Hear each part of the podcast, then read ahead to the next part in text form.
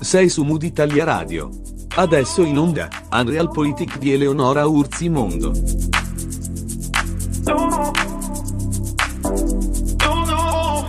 Mario. Oh Mario. Perché sei tu Mario? Se Shakespeare l'avesse scritto oggi, Romeo e Giulietta al posto di Romeo avrebbe potuto utilizzare il nome Mario. Sicuramente si sarebbe sentito molto ispirato. Del resto, pensateci bene, in questi giorni non avete la sensazione che l'afflato, la passione, la devozione con cui si nomina questo nome, Mario, il nome più pronunciato da parte di tutti o quasi leader di partito, non lo sentite che è la stessa devozione, la stessa passione, lo stesso afflato che aveva Giulietta? Boh, a me un pochino lo ricorda forse è solamente l'effetto dell'eccessivo bombing sui social, nei TG, nei quali non si parla che di Mario per l'appunto, che poi è il nome nazionale, no? Pensate al Mario Rossi delle pubblicità, è il nome del donatore dell'8 per 1000 alla Chiesa Cattolica, del bambino chiamato in classe durante l'appello nella pubblicità progresso degli anni 90, è il, anche il nome di un terrorista in effetti, però vabbè, sta nelle 10.000 sfumature di questo nome. Mario Rossi è il nome italiano come Ciro Esposito è il nome napoletano. Vabbè, un po' meno in effetti. Vabbè, in ogni caso è Mario che è il nome italiano, dai, oltre 811.000 uomini in Italia si chiamano Mario. E poi ci sono i Mario nazionali, Mario simbolo, Ballotelli, Merola, Carotenuto, grande Mario Carotenuto, Mario Biondi, Mario Schifano. E poi c'è quello lì, Ve lo ricordate sicuramente, il professore, il tecnico che è venuto per salvare l'Italia dallo spread ed è considerato tutt'oggi, sondaggi alla mano, uno dei meno graditi presidenti del Consiglio che l'Italia abbia mai avuto, il senatore Mario Monti. Percezione errata? Considerazione corretta? Boh, non è questa la sede, non saremo noi qui e oggi a dirlo, ma adesso c'è un altro Mario di cui parlare e noi non potevamo certo esimerci dal farlo. Quarto appuntamento con Realpolitik, io sono Eleonora Orzimondo e questa è Mood Italia Radio. Cominciamo!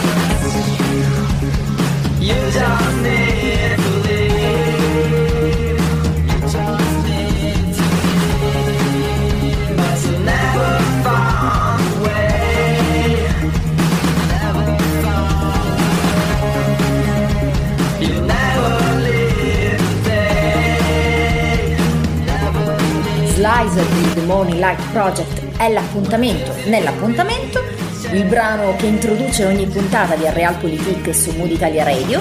Ben trovati, io sono Eleonora Orzimondo e questa settimana a Realpolitik si occuperà di un argomento del quale forse non conoscete il nome in realtà, ma permea talmente tanto la vita dell'Occidente da talmente tanto tempo che capirete subito di averne avuto uh, percezione, di averci a che fare ogni santo giorno. Basta che accendiate la televisione o leggiate un giornale e viviate la realtà politica e sociale del nostro tempo. Il fenomeno del revolving doors. Letteralmente significa porte girevoli, Uh, nella terminologia della politica ha un significato specifico perché individua il movimento continuo di persone tra attività politica, per esempio i legislatori, attività come funzionari in enti di regolamentazione, attività di lobbying per conto di gruppi industriali e attività economica nelle stesse industrie coinvolte. Porte girevoli è ovviamente, come vi dicevo, mutuato dall'inglese revolving doors perché proprio negli Stati Uniti questo fenomeno eh, nasce o comunque viene a connotarsi in maniera molto specifica, molto tangibile e molto più importante che non da noi, molto prima che da noi non significa questo però che alle nostre latitudini ciò non si verifichi. Probabilmente già state immaginando a cosa alludo e a questioni che sono assolutamente all'ordine del giorno, soprattutto di questi giorni. Succede che in alcuni casi lo stesso individuo svolga più di un ruolo contemporaneamente, generando ovviamente delle distorsioni. In altri casi si ha un uh, passaggio, un transito uh, da un comparto all'altro, per esempio un politico passa a un ruolo consuntivo o manageriale, per esempio all'interno di un'impresa, oppure al contrario, viceversa, uh, da un'impresa alla parte politica. Non è raro che un soggetto, per esempio, terminato un'esperienza politica, vada a impegnarsi in un gruppo di pressione sulla politica stessa. Mi vengono in mente eh, i tanti lobbisti di oggi che sono proprio, eh, che ne so, ex parlamentari o ex sottosegretari. Molti politologi sostengono che questa pratica possa causare lo sviluppo di rapporti tra settore privato e governo che sono basati sul clientelismo oppure sul conflitto di interessi. Chiaramente si tratta di rapporti indebiti che non sono sicuramente un beneficio per l'interesse generale, inoltre possono anche causare una generale soggezione dei supervisori alle industrie regolamentate, Diciamo che esiste una distorsione per l'appunto, che in alcuni casi però è normata, eh? ci arriveremo tra pochissimo. In ogni caso, passo indietro, per farla chiara e breve, il termine revolving doors nel dizionario politico sta a significare proprio lo scambio di personale tra settore pubblico politico e settore privato. Come vi dicevo, è un fenomeno nato e maggiormente frequente negli Stati Uniti, dove si è sviluppata una consistente letteratura in materia ma anche in Europa, eh, considerando tanto oh, l'Unione Europea quanto gli Stati membri ovviamente. Perché anche qui è innegabile l'esistenza di questa dinamica, anche se con numeri più contenuti, con delle dinamiche differenti, eh, delle circostanze e delle situazioni che hanno delle connotazioni un, un po' diverse, ecco. Anche Bruxelles ha visto un certo numero di casi di revolving doors riguardanti personaggi di alto profilo politico negli ultimi anni. Io non so se voi ricordate questa fattispecie, ma il caso più eclatante in assoluto fu quello dell'ex presidente della commissione José Barroso, che è passato a Goldman Sachs dopo il suo mandato. Una cosa che Ovviamente ha fatto uh, un certo scalpore e se ne è discusso non poco, però non è certamente un caso isolato, questo va detto. E tra l'altro va detto anche che non avviene solo dalle istituzioni governative a quelle private, il contrario succede di continuo ed è tra l'altro sotto gli occhi di tutti. Non stiamo parlando di illeciti però, sia chiaro, eh? Anche se alcuni semplicemente non bollano questi passaggi con un nome preciso, perché magari non, non, avevano idea che esistesse, adesso tutti sappiamo però che esiste questo nome e, e quindi questi fenomeni sono esattamente fenomeni di revolving doors. Perché succede questo? Alla base del fenomeno ci sono una serie di cause riconosciute. Vi dicevo, non si tratta di qualcosa di assolutamente positivo o assolutamente negativo, eh? Il governo ha ovviamente interesse a reclutare personale dall'industria perché ne trae molti benefici a partire dall'esperienza, il governo necessita di personale con esperienza specifica nel settore privato e il settore privato trae vantaggio dall'impiegare persone con esperienza nel governo.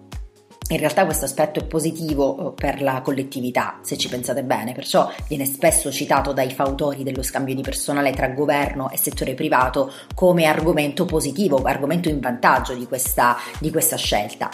L'influenza, perché gli individui influenti nel settore privato possono essere di aiuto a un governo che desidera cooperare con quel dato settore. Il sostegno politico, contributi in denaro, cooperazione politica eh, oppure semplici espressioni pubbliche di appoggio concesse da un interesse particolare a un governo quando il governo impiega persone fedeli a un interesse particolare ovviamente guardiamolo dall'altra posizione, perché dall'altra parte l'industria trae benefici nel reclutare o lavorare con individui che però vengono da una carriera governativa. accesso diretto al governo, soprattutto a politici influenti, eh, politiche pubbliche e regolamentazioni favorevoli, informazioni che non siano di dominio pubblico, concessione di appalti governativi. Le possiamo chiamare in due modi, pressioni o PR. Eh, le public relations sono fondamentali. Secondo gli analisti, per esempio, l'industria dei lobbisti può essere strettamente legata al sistema della porta girevole, perché il bene fondamentale di cui dispone un lobbista sono i contanti e l'influenza ovviamente nei confronti di funzionari del governo. Un clima simile mm, si rivela molto attraente per gli ex funzionari pubblici all'interno di un'azienda, di un'industria. Si può anche tradurre in sostanziali compensi in denaro per l'industria del lobbying. Tra l'altro, il compenso per un lobbista è stimato in cifre davvero molto alte a determinati livelli. Per evitare che le distorsioni assumano dei toni fin troppo esagerati, eh, per queste ragioni il fenomeno è regolamentato in molti paesi, come anche i problemi affini del lobbying e del finanziamento alle campagne elettorali Pensate agli Stati Uniti, per esempio, dove anche lì è estremamente tangibile, quindi diviene più semplice ecco, prenderlo come punto di esempio per uh, discutere di questo argomento. Però, nonostante ci sia una regolamentazione, va detto che il diritto in materia varia da paese a paese. Se guardiamo all'Italia, per esempio, ora vi dico una cosa agghiacciante, non esiste ancora una legge sulle lobby. È una follia totale. Ora, voi dovete farmi una cortesia, non dovete immaginare il lobbista come il corruttore che gira tra i corridoi dei palazzi del potere con queste 24 ore piene di soldi, perché non è affatto così. Perché faccio questa precisazione? Perché si ha questa attitudine nel nostro paese, in effetti, a immaginare il lobbista come una figura uh, brutta, sporca, cattiva, che ti vuole passare delle tangenti. Non è assolutamente questo, anzi è proprio il suo opposto. Però nel nostro paese per l'appunto c'è questa tendenza a immaginarla in questa maniera, vederlo proprio come un soggetto negativo, ecco, una cosa totalmente folle. Tutta nostra oltretutto. Tra le altre cose, quando dico che eh, gira per i corridoi dei palazzi del potere, dico consapevolmente una cosa che non esiste, perché il lobbista in quei palazzi non ci può entrare, cioè non può, come tra l'altro se non potesse incontrare fuori eventualmente i rappresentanti delle istituzioni. E non lo può fare perché è schedato. Mi spiego meglio, perché detta così eh, probabilmente può apparire ancora peggio rispetto a quello che è. A marzo del 2017 Montecitorio, sotto la spinta dell'allora presidente Laura Boldrini, istituì ufficialmente il primo registro dei rappresentanti di interesse al Parlamento italiano. Un anno prima circa la Giunta per il regolamento di Montecitorio ha iniziato un percorso per eh, regolamentare finalmente la presenza delle lobby all'interno della Camera dei Deputati ed è stata una cosa assolutamente positiva, una buona iniziativa, un percorso che l'anno successivo per l'appunto si è concretizzato con questo benedetto oh, registro, eh, che però in realtà è un registro nel quale ci si iscrive inserendo una serie di informazioni, compilando dei campi, ma per fare trasparenza poi dovrebbe essere l'obiettivo effettivo di questo registro. Eh, no, non ci sono gli elementi essenziali perché non basta pubblicare le informazioni se le informazioni che si pubblicano poi sono poco interessanti e soprattutto non sono riutilizzabili. C'è un articolo che ho trovato molto interessante pubblicato su Openpolis nel quale si legge Esempi virtuosi in Italia ce ne sono. A settembre del 2016 Carlo Calenda, allora ministro per lo sviluppo economico, ha lanciato un registro per la trasparenza nel suo dicastero ispirato a quello delle istituzioni europee.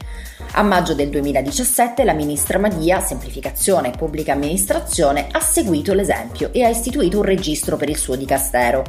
Entrambi sono facilmente consultabili e la fase di registrazione è guidata con risposte suggerite. Questo non solo accompagna l'iscrizione, ma assicura che le risposte fornite siano utili per una vera comprensione del fenomeno. Ovviamente, come il registro europeo del lobby, entrambi questi esempi hanno dei forti limiti, ma ciononostante sono quantomeno strutturati nel modo giusto per affrontare la materia. Non solo entrambi i registri permettono di vedere l'agenda dei ministeri, questa è la cosa veramente importante, eh? ed è possibile leggere l'elenco degli incontri con le organizzazioni iscritte con giorno e argomento discusso del ministro Calenda e della ministra Madia. Informazioni anche disponibili per viceministri, sottosegretari, vari direttori generali.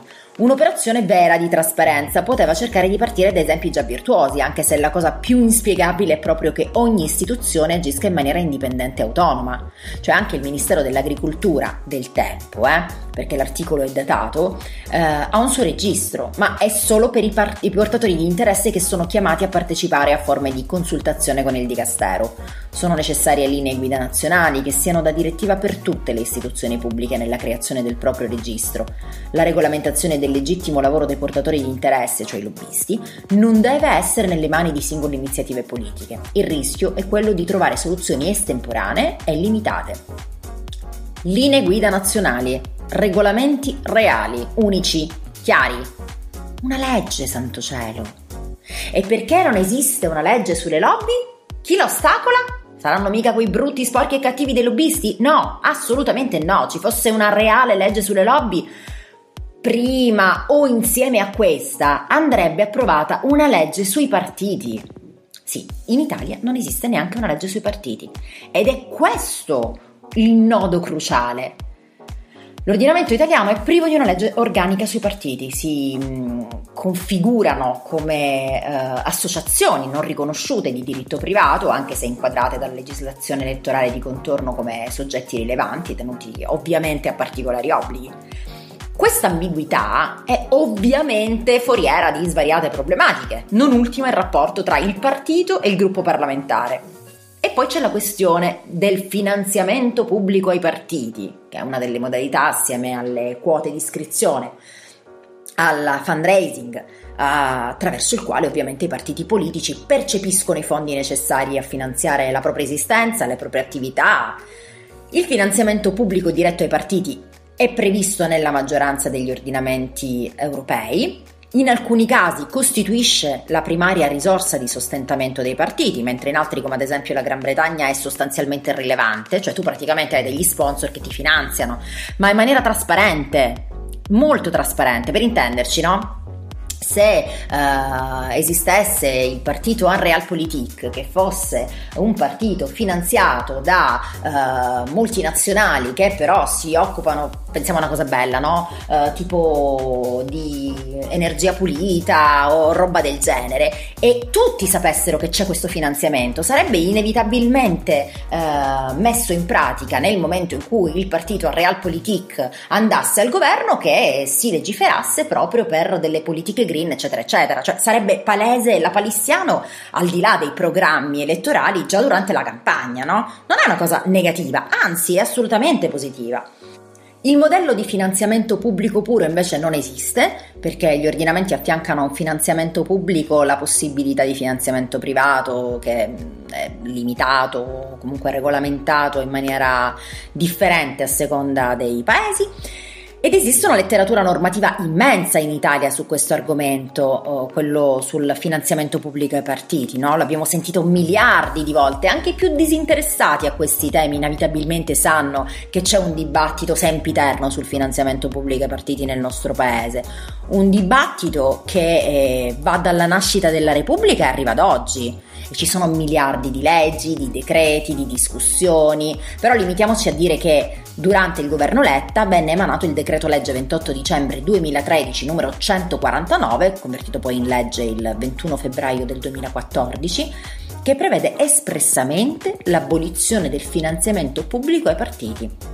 La concreta cessazione del finanziamento pubblico è avvenuta nel 2017 e il finanziamento pubblico ai partiti continuerà ad essere erogato per gli anni 14, 15 e 16, ok? Quindi in quel triennio si mantiene dal 2017 scompare.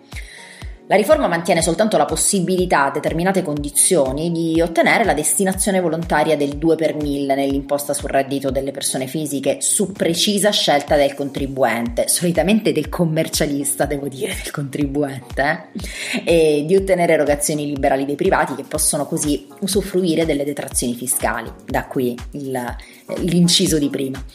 Ad ogni donazione in denaro o beni, servizi, anche per interposta persona, è fissato un tetto massimo di 100.000 euro l'anno. La legge contiene un capo dedicato a democrazia interna, trasparenza, controlli, però comunque Non esiste una legge sui partiti e non esiste una legge sulle lobby.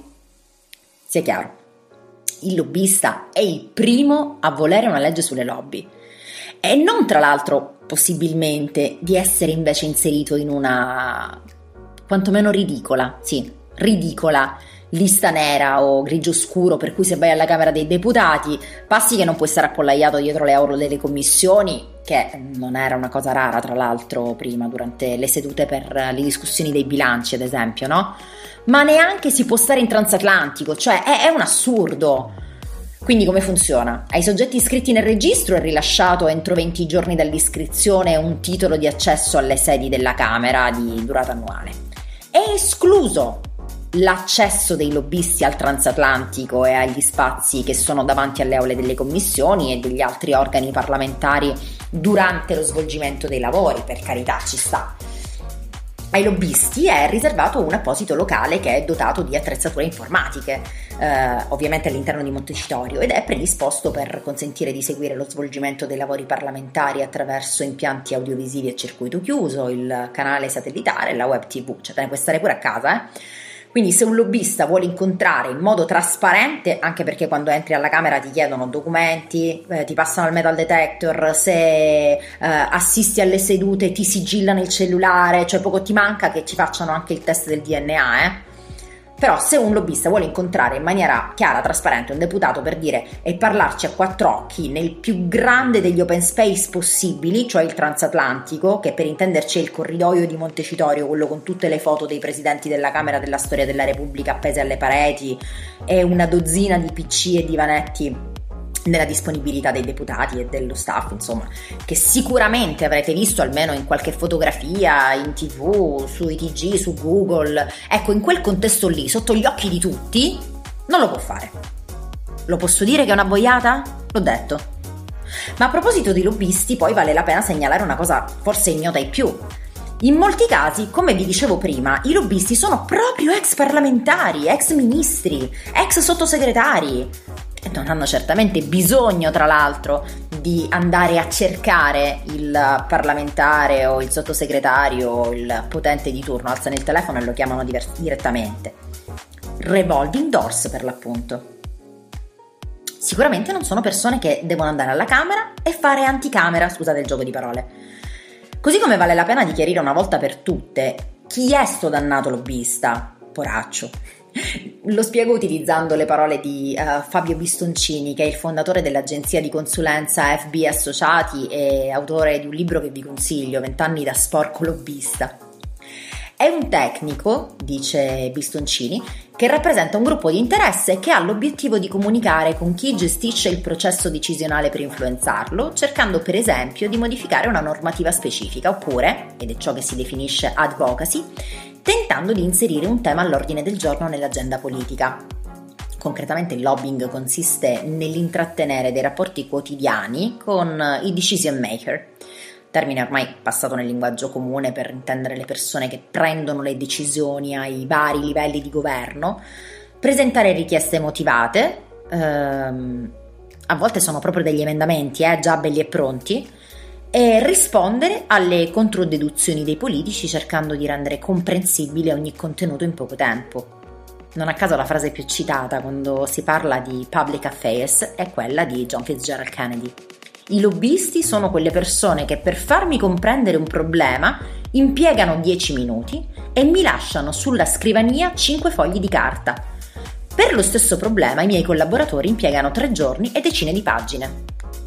No, non sono personaggi brutti, sporchi e cattivi. E non pensate al lobbista solo come a colui o colei che per esempio lavora per una grande multinazionale apparentemente identificabile come un mostro a sette teste. Il lobbista della boh, ehm, impresa che estrae petrolio. Insomma, nell'immaginario generale, visto che prima parlavamo di green, può sembrare veramente un mostro a sette teste o un drago. Giusto il riferimento, mi sembra giusto. Non è soltanto questo, perché pensate che ci sono dei lobbisti che per esempio operano nelle ONLUS o nelle ONG o per una media o grande azienda che vuole soltanto essere messa nelle condizioni anche normative, eh, perché noi abbiamo delle vacazio pazzesche, di poter operare al meglio i propri scambi con l'estero, entrare nel merito delle discussioni sugli standard europei e cose simili. Dico non che il lobbista che opera per uh, boh, uh, Eni o qualunque altra azienda che si occupi di energia non soltanto pulita sia appunto un mostro a sette teste da condannare. Affatto, affatto. Francesco Delzio, che è il fondatore e condirettore del Master Post Lauream in Relazioni Istituzionali, Lobby e Comunicazione di Impresa dell'Università Luis di Roma, dice è una sorpresa positiva vedere come anche in questi ultimi anni di crisi le aziende siano sempre più in cerca di queste figure, cioè lobbisti, e vadano a caccia di profili nuovi e più ispirati al modello anglosassone, dove le capacità del lobbista contano più del suo network di conoscenze. Il lobbista è un PR, vive di relazioni, se ne nutre, sono il suo lavoro. Lo dicevo prima. Ma torniamo al discorso madre. Perché voi direte come ci siamo arrivati? Non sto parlando di un'altra cosa che aspetta come si chiama, come si chiama, come si chiama, revolving doors. Da un lato la domanda di insiders della politica da parte dell'industria del lobbying è alta, il movimento di conoscenze ed esperienza tra pubblico e privato è fondamentale per le strategie di rappresentazione degli interessi. Dall'altro il meccanismo delle revolving doors è alla base della sfiducia nei confronti delle istituzioni dell'Unione Europea. In questi giorni quante volte state sentendo durante i dibattiti politici quello è un uomo della finanza? Esatto. Uno sguardo alla normativa in materia di revolving doors mostra come in tutti gli stati europei esista una regolamentazione sul passaggio da impieghi pubblici, cariche pubbliche a impieghi privati. La razio di un vincolo sulla libertà di esercizio di un impiego privato nei confronti di detentori di cariche pubbliche o di funzionari risiede nel fatto che la vicinanza del soggetto uscente dal suo recente settore potrebbe ovviamente essere sfruttata dal nuovo datore di lavoro privato, soprattutto se operante in settori vicini o addirittura strettamente dipendenti dall'attività dell'organismo pubblico in questione. Vi faccio un esempio proprio per assurdo, no? Vi immaginate il um, boh, ex ministro della difesa che eh, va a uh, lavorare per una multinazionale che eh, vende armi? Mm? Ci facciamo aiutare dallo spiegone di Francesco Chiappini per venirne meglio a capo. Nella pratica assistiamo a disposizioni che impongono un calling down, ossia un periodo di tempo entro il quale il soggetto proveniente dal pubblico non può accettare determinati impieghi, pena la nullità del contratto, o può accettarli solo a seguito dell'assenso di una commissione ad hoc. In Italia, per esempio, le disposizioni di legge sono volte a impedire conflitti di interesse tra pubblica amministrazione e imprese destinatarie dell'attività di quest'ultima. Nello specifico, la disciplina contenuta nella legge anticorruzione, legge 190 del 2012, dispone con una modifica all'articolo 53 del decreto legislativo 165-2001 che i dipendenti che negli ultimi tre anni di servizio hanno esercitato poteri autoritativi o negoziali per conto delle pubbliche amministrazioni non possono svolgere nei tre anni successivi alla cessazione del rapporto di pubblico impiego attività lavorativa o professionale presso i soggetti privati destinatari dell'attività della pubblica amministrazione svolta attraverso i medesimi poteri. La legge sancisce inoltre la nullità dei contratti conclusi e gli incarichi conferiti in violazione di quanto previsto dalla legge. La posizione dei privati che hanno assunto ex dipendenti pubblici, nelle condizioni indicate dalla legge ovviamente, è aggravata dall'inibizione del contrattare con le pubbliche amministrazioni per i successivi tre anni, con obbligo di restituzione dei compensi eventualmente percepiti e accertati ad essi riferiti. Se il caso italiano è interessante sotto il profilo della gestione del personale amministrativo e del rapporto um, pubblica amministrazione imprese per analizzare le disposizioni volte a arginare le revolving doors tra politica e imprese, è opportuno passare a livello europeo. È completamente ehm, articolato in maniera differente, diciamo. Come qualsiasi altro cittadino dell'Unione Europea, i commissari hanno il diritto, al termine del loro mandato, di perseguire una carriera professionale.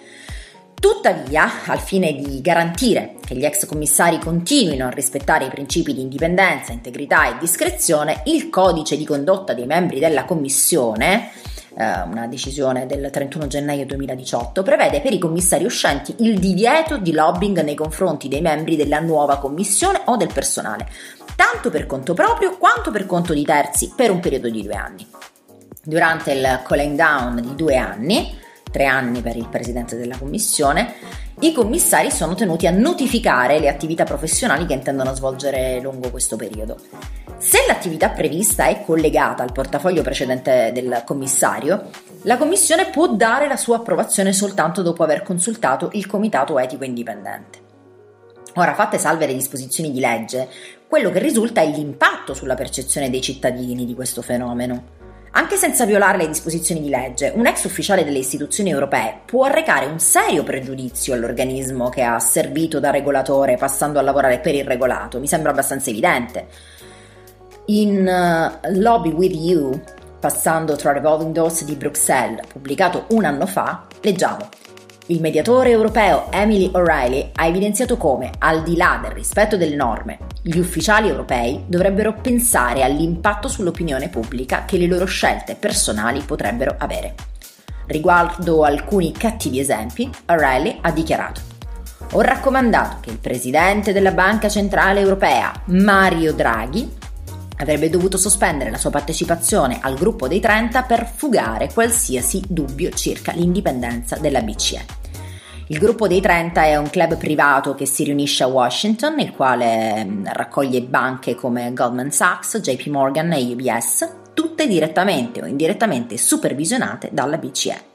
La Banca Centrale si è rifiutata di seguire la mia raccomandazione, tale rifiuto è stato un'opportunità mancata di aumentare la fiducia nei confronti dell'istituto e ha messo in ombra tutti gli step compiuti da quest'ultima per certificare la sua accountability. E arriviamo a lui, al nuovo Marione nazionale, Draghi. Presidente della BCE fino alla fine di ottobre dell'anno 2019, il suo posto verrà poi preso da Christine Lagarde. Ah, un inciso, nonostante nell'immaginario generale sia un contesto molto maschile e maschilista, invece quello della finanza e delle banche è un mondo retto in buona parte dall'universo femminile, tenetelo a mente. Prima di arrivare all'oggi spulciamogli un pochino la biografia. Eh, famiglia romana borghese, primo di tre fratelli, a 15 anni resta orfano di entrambi i genitori, studia dai gesuiti, non so quanto ve ne freghi ma era in classe con Luca Cordero di Montezemolo e Giancarlo Magalli per dire si laurea all'Università degli Studi di Roma La Sapienza e la sua tesi di laurea oggi ci farebbe un po' sorridere considerando il seguito della sua vita. Il titolo era Integrazione economica e variazione dei tassi di cambio, un lavoro molto critico sul piano di Pierre Warner in cui sosteneva che all'epoca non sussistessero le condizioni per un progetto di una moneta unica europea. Fa ridere un po'. Si specializza al MIT di Cambridge Già professore universitario negli anni 90 diventa alto funzionario del Ministero del Tesoro, eh, cosa rispetto alla quale ehm, il, chi lo nominò, eh, il presidente emerito Cossiga, si pentì un pochino. Un vile, un vile affarista. Non si può nominare presidente del Consiglio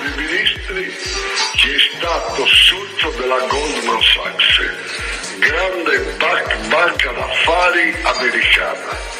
E male, molto male, io feci ad appoggiarne quasi a imporre la candidatura a Silvio Berlusconi. Male, molto male. È il liquidatore, dopo la famosa crociera sul Britannia, dell'industria pubblica, la svendita dell'industria pubblica italiana quando era direttore generale del Tesoro. E immaginati che cosa farebbe la Presidente del Consiglio dei Ministri. Svenderebbe quel che rimane, Finmeccanica, Lene, Leni e certamente i suoi ex comparuzzi di Goldman Sachs. Vabbè, diciamo che non se ne pentì un pochino, diciamo che se ne pentì parecchio. Questa era proprio la voce del presidente emerito Francesco Cossiga, eh, avete sentito probabilmente la base sotto, ripreso da eh, Striscia la Notizia, che ha quel, quella base mm, assolutamente riconoscibilissima, ehm, mostrando un'intervista fatta proprio da Luca Giurato a, al presidente Cossiga, che per l'appunto non le mandò affatto a dire. Ed è un po' la, l'unica probabilmente voce stonata che in questi giorni sta riecheggiando rispetto alla figura di Mario Draghi. Vabbè, comunque, torniamo Torniamo alla sua bio perché dopo un breve passaggio in Goldman Sachs nel 2005 viene nominato governatore della Banca d'Italia prendendo il posto di Antonio Fazio e diventando così membro del Financial Stability Forum, Financial Stability Board nel 2009 e del consiglio direttivo e del consiglio generale della Banca Centrale Europea nonché membro del consiglio di amministrazione della Banca dei Regolamenti Internazionali. Ha ricoperto inoltre l'incarico di presidente del Financial Stability Forum e del Financial Stability Board, è stato direttore esecutivo per l'Italia della Banca Mondiale e della Banca Asiatica di Sviluppo, è membro del gruppo dei 30 di cui um, si diceva prima, insomma, il Group of 30, eh, spesso abbreviato in G30, che è un'organizzazione internazionale di finanzieri accademici che si occupa di approfondire questioni economiche e finanziarie esaminando le conseguenze delle decisioni prese nei settori pubblico e privato, il G30. Dal 2011 al 2019 ha ricoperto la carica di presidente della Banca Centrale Europea durante la crisi del debito sovrano europeo, ambito nel quale è diventata nota la sua frase del 2012 Whatever it takes per indicare che la BCE sarebbe stata pronta a fare tutto il necessario per preservare l'euro dalle speculazioni un passo molto lungo e distante dalla famosa tesi di laurea, vabbè, si ironizza un po', no? Vale la pena di tornarci con la memoria però a quel 26 luglio 2012 perché in qualche modo segna nell'immaginario un punto di non ritorno nella crescita reputazionale di Mario Draghi e non nel mondo dell'alta finanza o dei grandi settori della politica o del management, ma entra nel mondo reale, quello delle imprese, dei cittadini che seguono le dinamiche economiche del paese, dell'Europa, pur non avendo in camera il poster di John Maynard Keynes. Quindi insomma eh, qualcosa che è entrato nelle nostre vite perché quando tu senti un italiano, tra l'altro, che eh, dice farò il tutto per tutto, Uh, in qualche modo cambia la sua posizione, diventa amico nell'immaginario collettivo. Durante il Global Investment Conference di Londra, un forum di investitori e dirigenti d'azienda, Draghi disse questa frase che per l'appunto in italiano suona un po' come faremo di tutto o costi quel che costi. Uh, lo dicevamo prima, lo dicevo uh, rifacendomi a, alle parole di terzi, uh, la reputation, la percezione, il sentiment della gente nei tuoi riguardi non è cosa da poco e non è cosa della quale si possa ehm, trascurare la necessità e quindi anche inevitabilmente gli effetti ed è proprio il motivo per cui questo intervento di Draghi segna per l'appunto una, un limite, una linea di confronto confine tra il Draghi eh, della finanza e il Draghi in qualche modo politico, perché poi è esattamente da quei momenti lì che si inizia a pensare addirittura a lui come un potenziale presidente del Consiglio dei Ministri. Del resto l'intervista del presidente Cossiga eh, è proprio di quel periodo lì, una frase che poi è stata ripresa, quella del whatever it takes, più volte in molti discorsi, un po' il suo slogan, se volessimo banalizzarlo, il claim della sua campagna elettorale, lo sto realmente banalizzando, eh, da lui, però voglio dire anche da altri, eh, rispetto al ruolo delle banche centrali, quello della BCE nell'evitare di mh, mm, riacutizzarsi di una crisi ed è considerata per esempio il simbolo, come vi dicevo, della presidenza di Draghi, in generale della politica economica degli anni successivi a sostegno dei paesi dell'Eurozona. The only way out of this present crisis is to have more Europe, not less Europe. Cioè l'unico modo uh, per uscire da questa crisi è avere più Europa, non meno Europa. There is another message I want to tell you within our mandate. The ACB is ready to do whatever it takes to preserve the euro. And believe me, it will be enough. Cioè, questa frase racchiude proprio tutto il senso, perché c'è un altro messaggio che ti voglio dire nel mezzo di questo mio mandato, nel merito di questo mio mandato.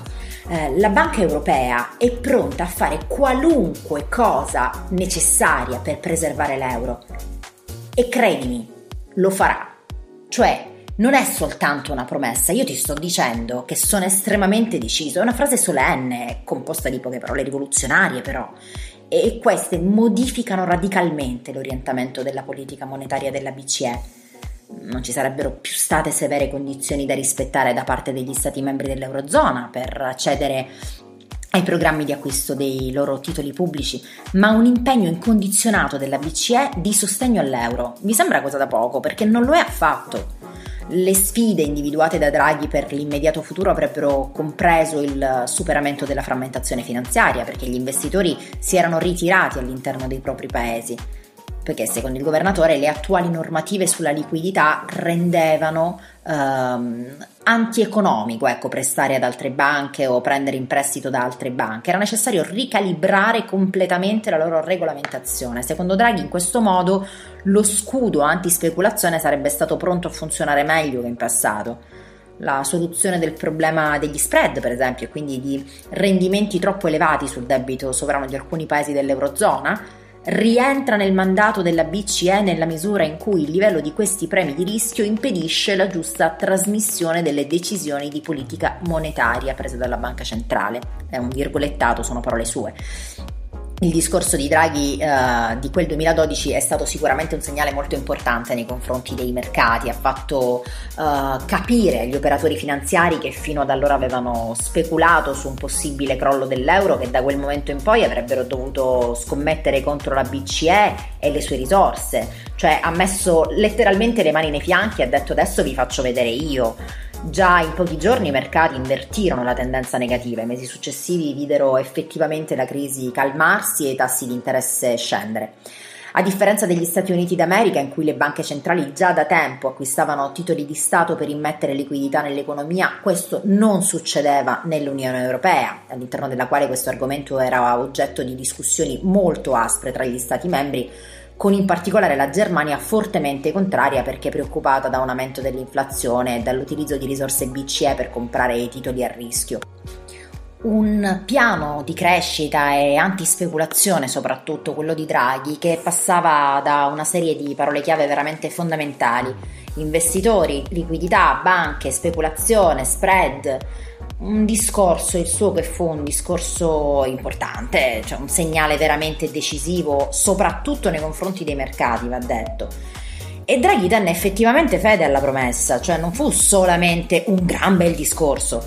Nel settembre del 2012 presentò le Outright Monetary Transaction, ovvero un piano di acquisto diretto da parte della BCE dei titoli di Stato a breve termine con scadenza da 1 a 3 anni emessi dai paesi in difficoltà della zona euro.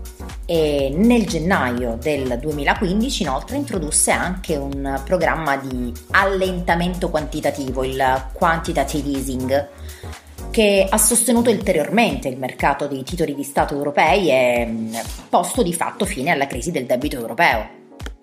A partire da quel momento la Banca Centrale Europea ha di fatto incarnato il ruolo dell'istituzione garante del sistema della moneta unica con risolutezza, con velocità di intervento.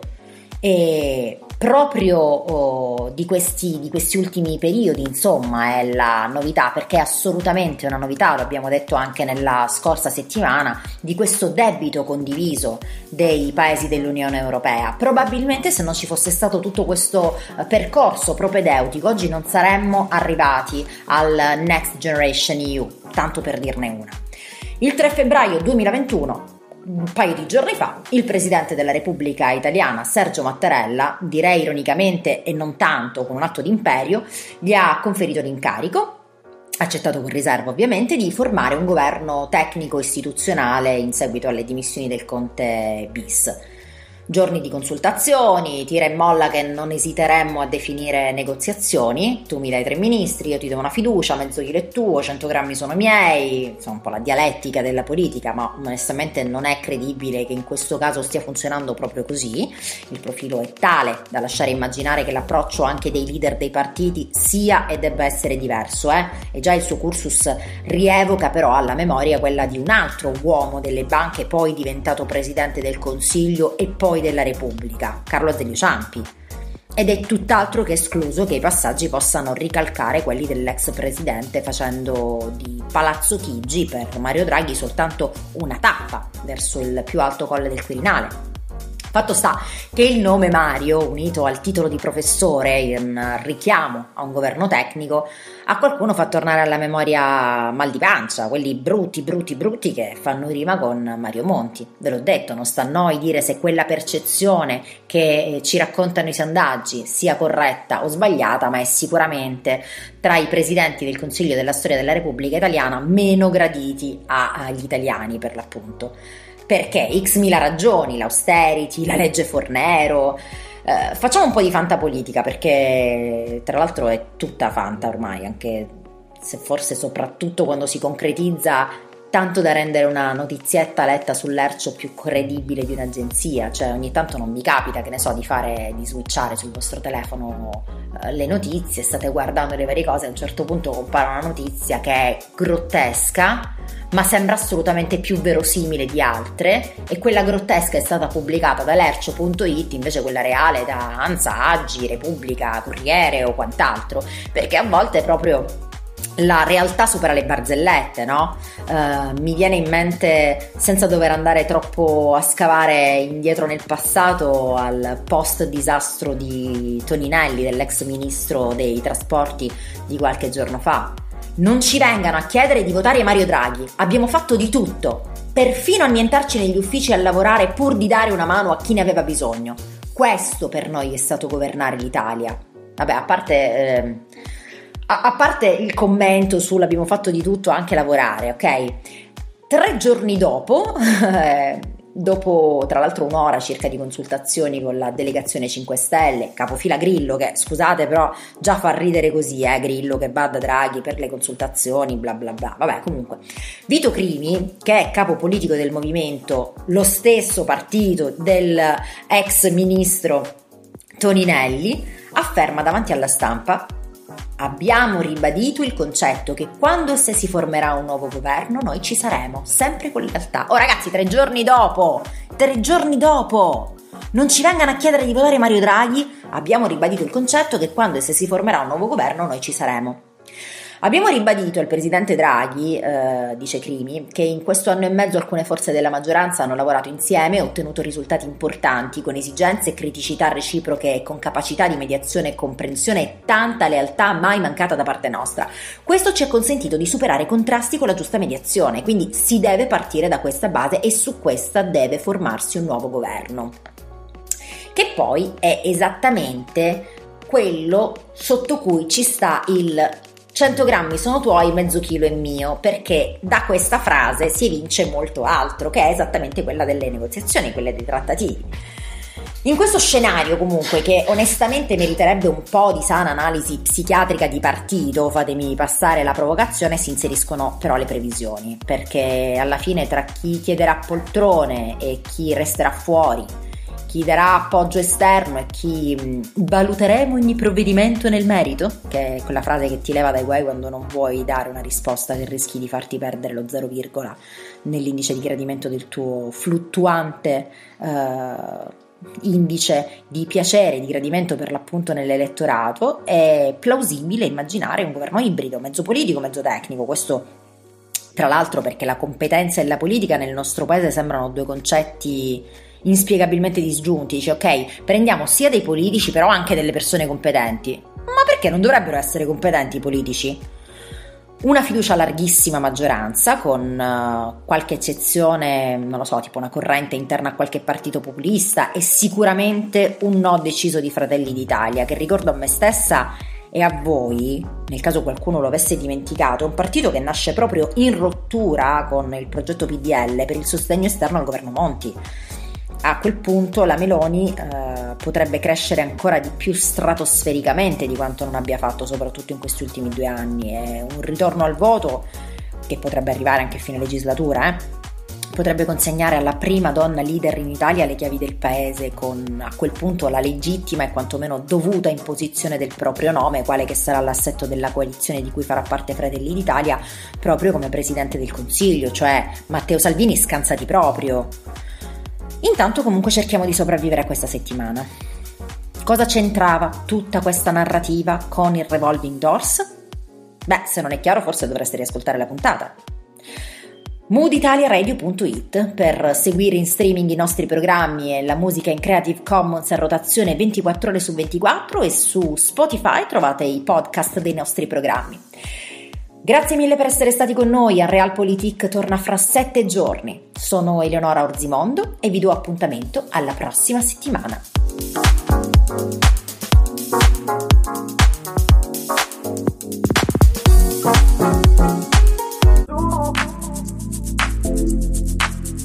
Hai ascoltato su Mood Italia Radio, Unrealpolitik di Eleonora Urzi Mondo. Segui il tuo mood, segui Mood Italia Radio.